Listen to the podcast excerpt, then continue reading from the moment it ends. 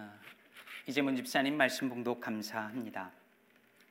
지난 6월 초에 한국의 엠브레인 트렌드 모니터라는 곳에서 한국인들의 종교에 대한 인식 조사를 실시하였습니다.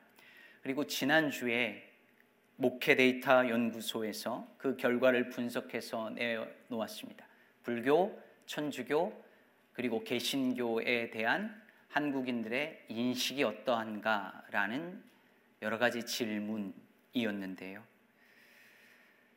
먼저 불교인들에 대한 한국인들의 이미지는 첫 번째로 온화한이 40.9%, 절제하느니 32%, 따뜻한이 27.6% 등의 대체로 긍정적인 반응이 나왔고요. 천주교인들에 대해서는 온화하니 34.1%, 따뜻하니 29.7%, 윤리적이다는 답변이 23%등 역시 긍정적인 이미지가 많았습니다. 반면 개신교인들의 경우에는 거리를 두고 싶은 32.2%, 이중적인 30.3%, 사기꾼 같은 29.1%, 이기적인 27.3%, 배타적인 23%, 부패한 22.1%. 세 종교 중 유일하게 거의 다 부정적인 이미지 일색인 것으로 나타났습니다. 이것이 지난 광화문에서의 집회가 있기 전, 그러니까 6월에 조사한 것이기 때문에 지금 조사한다면 훨씬 더 부정적으로 나올 가능성이 매우 높습니다. 이것이 사실이냐 아니냐가 중요한 것이 아닙니다. 이렇게 비춰진다는 것이 참담하지만 어느 것 하나도 부인할 수 없는 결과입니다.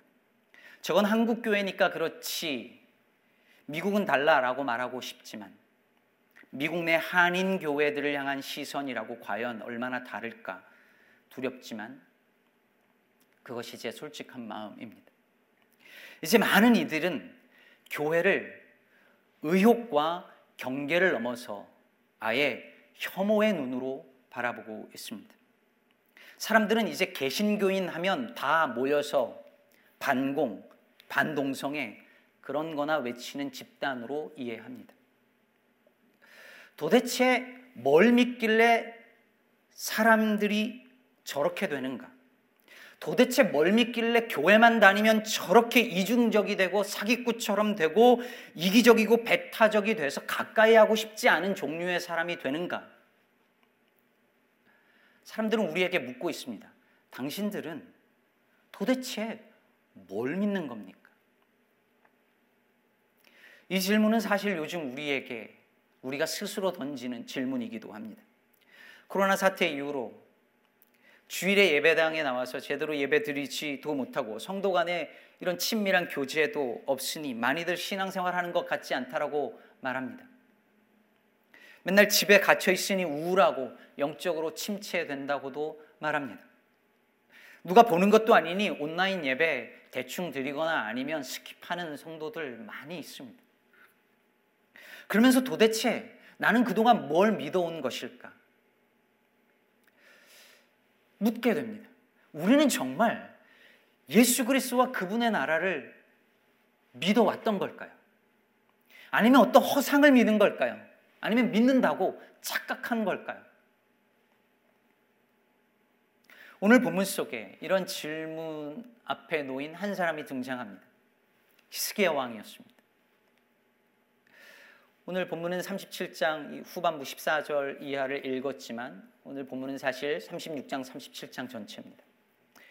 히스기야 왕이 유다를 다스린 지 14년째 되던 해에 아수르 왕 산헤립이 유다를 침공하지요. 히스기야 왕이 아수르 왕에게 바치던 그 조공을 중단하고 반기를 들었기 때문이었습니다. 결국 아수르가 유다를 침공해서 유다의 거든 거의 모든 성이 함락당하고 이제 수도였던 예루살렘만 포위된 그런 상황이 되었습니다. 그때 아수르 왕이 랍사게를 예루살렘에 보내서 항복하라고 종용합니다.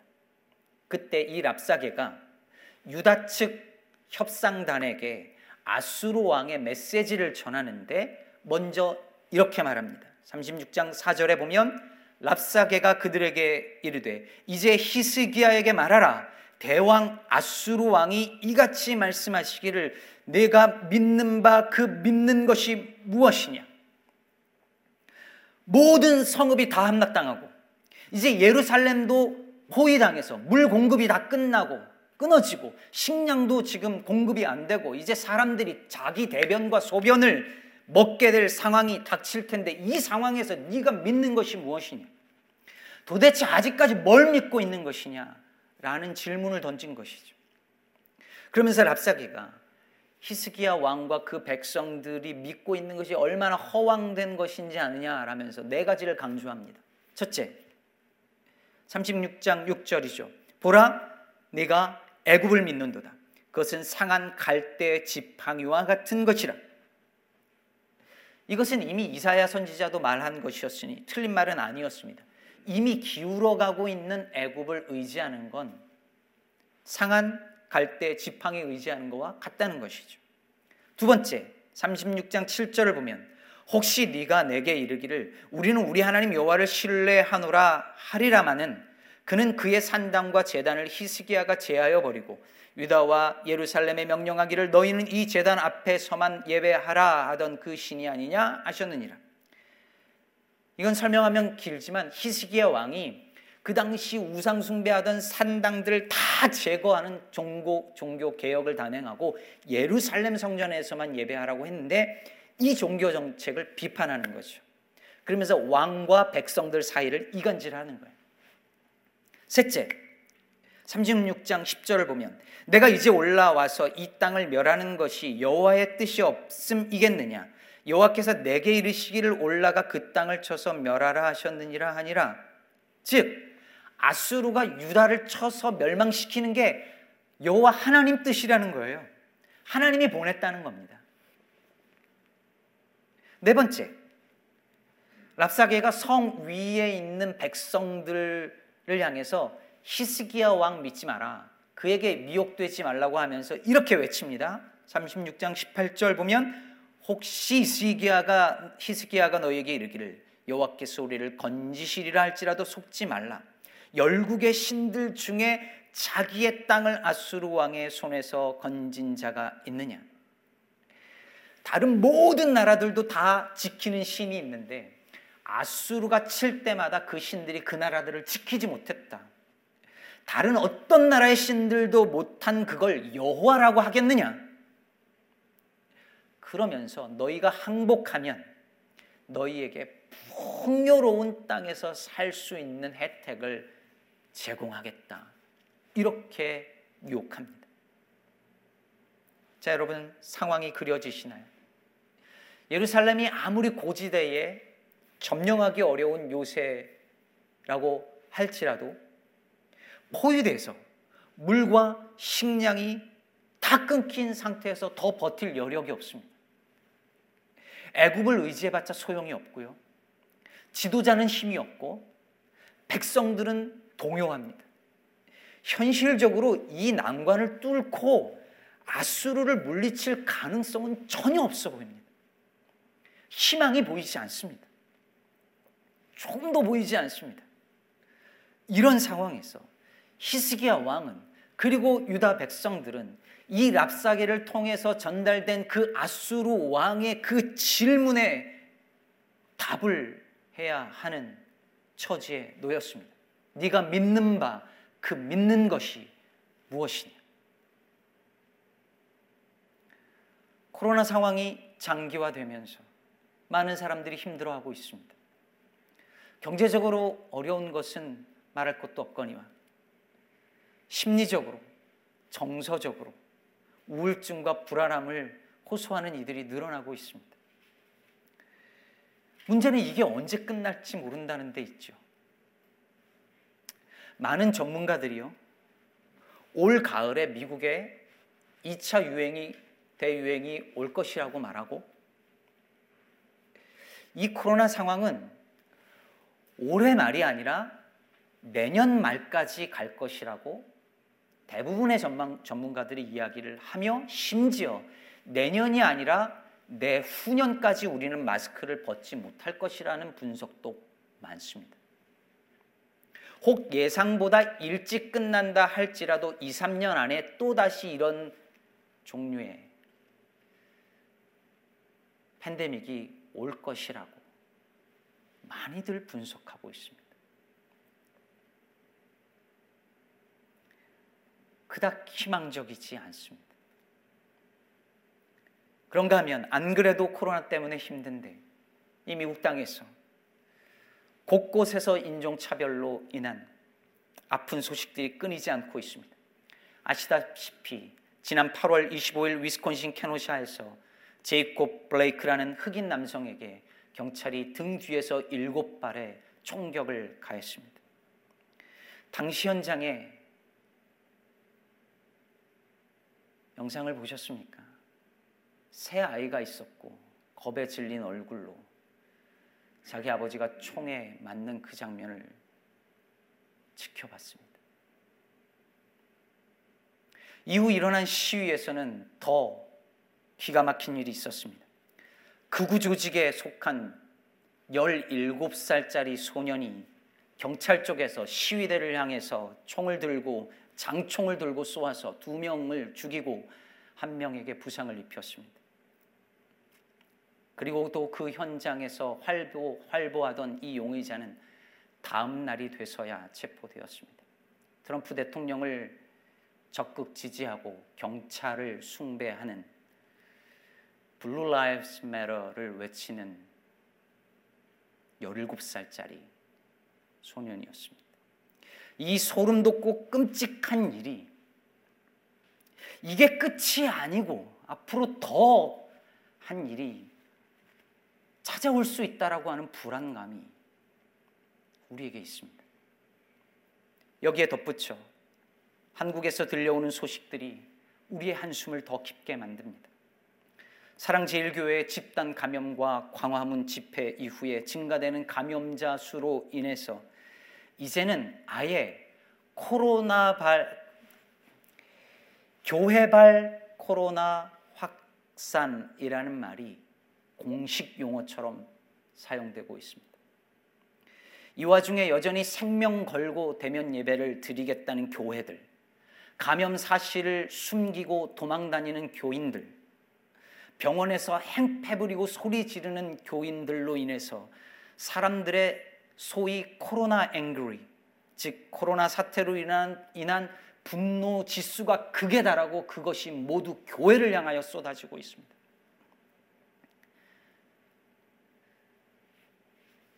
식당에 이런 사인이 붙어요. 당분간 교인은 받지 않습니다. 이런 사인들이 식당에 붙는답니다. 제가 아는 목사님의 어떤 친구 목사님은 교회 사무실에서 식당에 음식 배달을 시켰는데 교회는 배달하지 않는답니다.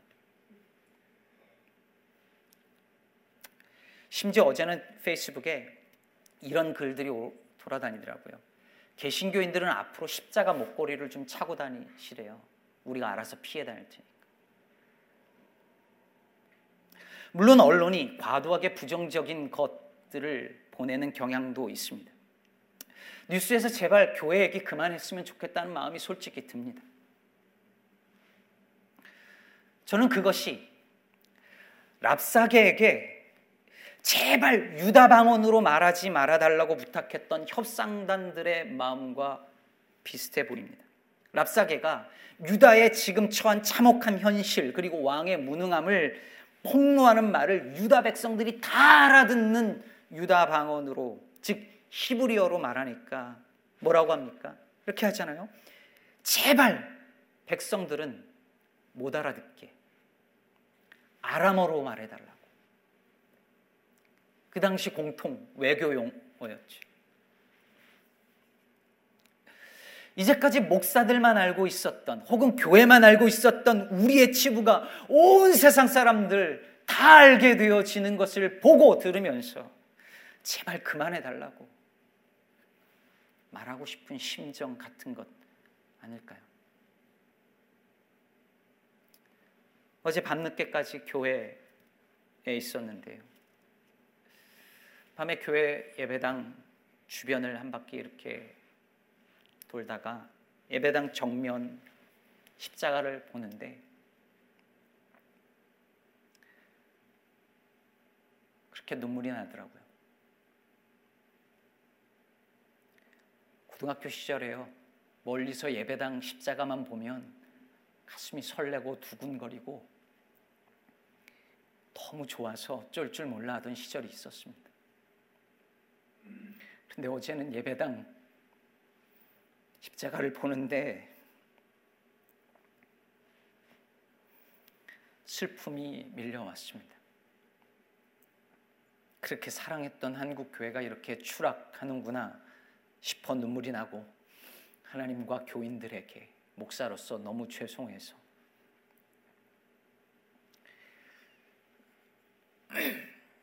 힘이 들었습니다. 저는 요즘에 이 모든 일련의 상황들, 코로나와 또 미국에서 일어나는 여러 가지 폭력적인 상황들, 한국의 교회가 추락해가는 모든 상황들, 이 모든 상황들이 마치 뭔가에 포위되어져 있는 같은 그런 느낌을 받습니다. 계속 조여오는데 피해 갈 길이 보이지 않아요. 이 상황이 언제 끝날지 아무도 모릅니다. 코로나19가 우리의 일상은 물론 우리의 삶의 터전 자체를 흔들고 있습니다. 나아가 우리의 믿음을, 우리의 믿음을 흔들고 있습니다. 이 상황에서 히스기야 왕에게 던져졌던 동일한 질문이 우리에게도 던져지고 있습니다. 네가 믿는 바, 그 믿는 것이 무엇이냐? 사랑하는 성도 여러분, 여러분이 믿고 있는 그것은 무엇입니까? 무엇을 믿고 무엇을 의지하십니까? 여러분이 믿고 있는 그 믿음의 실체는 무엇입니까? 우리는 이 질문에 대답을 해야 합니다. 그런데 여러분 아십니까? 우리는 이 질문에 이미 답을 했습니다. 코로나 사태가 시작한 이후로 지금까지 우리 모두는 각자 나름대로 이 질문에 대해서 다 답을 했습니다. 많은 그리스도인들이 예배당에 오지 못하고 대면 예배 예배할 수 없게 되자 어쩔 줄 몰라하며 마치 신앙의 전부를 다 잃어버린 듯 당황해 했습니다. 바로 그 모습으로 우리는 이 질문에 대해서 이때까지 우리가 뭘 믿고 있었는지에 대해서 이미 대답을 한 것입니다. 교회에서의 친교 봉사 사라지자 순식간에 신앙 자체가 흔들려 버리는 바로 그 모습으로 믿지 않는 사람들과 다를 바 없이 불안과 초조 속에서 도무지 헤어나오지 못하는 그 모습으로 어려운 이웃 돌보기보다 내 가족 챙기는 그 모습으로 우리는 내가 믿는 바 그 믿는 것이 무엇인지 우리는 다 대답했습니다. 우리가 믿어온 것은 하나님이 아니라 나 자신이었고 사람이었고 종교 생활이었다라고 하는 것을 코로나 이후 지난 5개월 동안 그동안의 내 모습이 이 질문에 답을 한 것입니다. 이사야 시절 유다 왕들은 나름대로 다 그 질문에 대한 답을 했었습니다. 제사를 열심히 드림으로 성벽을 튼튼하게 만듦으로 애굽과 아수르의 조공을 바침으로 조공 물자를 마련하기 위해서 백성들을 더 억압하고 불의하게 재판을 함으로 그들은 그들이 믿는 것이 여호와 하나님이 아니라 자신들의 권력이고 군사력이고 자신들의 종교 행위이고 그리고 외교력이라고 답을 내린 것입니다. 주 1, 2세기경 로마 제국의 역병이 돌았을 때 기독교인들은 자신의 생명을 걸고 예배한 것이 아니라 생명을 걸고 이웃을 돌보았습니다. 그러다가 병이 옮아도 기꺼이 죽음을 맞이했습니다. 그 모습을 보면서 이방인들이 물었던 질문 역시 똑같았습니다. 저들이 믿는 믿음은 대체 무엇이냐? 초대 그리스도인들은 부활을 믿었고 자신을 돌아보기보다 이웃의 생명을 먼저 구하려고 했던 그들의 선행은 당신들이 믿는 믿음이 무엇이냐는 그 질문에 대한 정확한 대답이었습니다. 오늘 본문 14절에 보면 항복을 요구하는 아수르 왕의 두 번째 편지를 받은 히스기야가 그 편지를 들고 여호와의 전으로 올라갑니다. 그리고 그걸 하나님 앞에 펴놓고 기도합니다. 바로 이것이 네가 믿는 바 그 믿는 것이 무엇이냐는 아수르 왕의 질문에 대한 히스기야 왕의 다른 대답이었습니다. 히스기야는 그 편지를 들고 애굽 왕에게 도움을 요청하지 않았습니다. 심지어 이번에는 이사야 선지자에게 도움을 구하지도 않았습니다. 그 편지를 가지고 직접 하나님을 독대하러 올라갑니다. 그 행위 자체가 그 바로 그 모습이 히스기야 왕의 대답이었습니다. 그가 믿는 것은 여호와 하나님 한 분뿐이라고 하는 그 믿음에 대한 답이었습니다. 기도의 내용도 마찬가지입니다. 16절 보십시오. 그룹 사이에 계신 이스라엘 하나님 만군의 여호와여 주는 천하 만국의 유일하신 하나님이시라 주께서 천지를 만드셨나이다. 하나님을 천하 만국의 유일하신 하나님으로 신앙 고백합니다. 여호와라고 뭐 다를 게 있겠느냐라고 하는 그 말에 대한 정면 반박인 것이죠. 하나님께서 온 열방을 다스리는 유일한 하나님이라고 고백합니다. 17절에서도 하나님을 살아계신 하나님이라고 고백합니다. 마치 하나님을 다른 우상들처럼 여기는 그것을 견딜 수 없었던 것이죠. 그래서 유다를 구원하심으로 말미암아 하나님의 하나님 되심을 보여달라고 지금 간구하는 것입니다. 이 모든 것이 군대에 의해서 포위당한 채 아무 희망이 보이지 않는 상황에서 너는 무엇을 믿느냐는 질문에 대한 히스기의 답변, 히스기야의 답변이었습니다. 그렇다면 사랑하는 여러분, 여러분의 대답은 무엇입니까? 이 팬데믹 상황에서 무엇을 믿느냐는 질문에 여러분은 무엇으로 답하시겠습니까? 교회가 우리의 잘못으로 인하여서 조롱받는 상황에서 당신들은 도대체 무엇을 믿느냐는 질문에 우리는 어떻게 대답해야 할까요? 아직도요, 빨리 코로나 사태 끝나고 일상으로 돌아갔으면 좋겠어요 라고 말하는 분들이 많이 계세요. 몇 개월 지나면 끝날 거로 생각하는 거죠. 교회에서 어떤 프로그램 만들고 같이 하자고 해도요. 코로나 끝나고 할게요. 대면 예배 하게 되면 할게요. 라고 미뤄요. 죄송하지만 여러분 생각을 바꾸셔야 합니다. 1년이 더 갈지 2년이 더 갈지 아니 그 이후에 무엇이 기다리고 있을지 전혀 모르는데 언제까지 이 상황을 임시적인 상황으로만 생각하시겠습니까? 이게 과연 임시적으로 이러다가 끝나고 옛날 normal로 돌아갈 거라고 아직도 그걸 믿고 기대하십니까? 포로로 끌려갔던 백성들 생각해 보십시오. 성전에서 더 이상 예배할 수 없게 되었습니다. 그들은 곧 돌아갈 것이라고 생각했습니다. 돌아가면 예배할 것이라고 생각했습니다. 그러나 예레미야는 그런 기대를 쳐버리고 그 땅에서 결혼하고 애 낳고 집 짓고 살라고 말합니다. 다니엘을 보세요. 성전에서 예배할 수 없게 되자 하루에 세 번 성전 있는 향, 방향을 향하여서 창문을 열고 기도했습니다. 그것이 그 당시에 온라인 예배는 아니었을까요?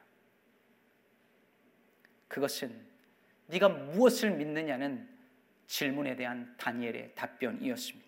하나님은 바벨론 땅에도 여전히 살아계셔서 역사하신다라고 하는 믿음을 보여준 것입니다.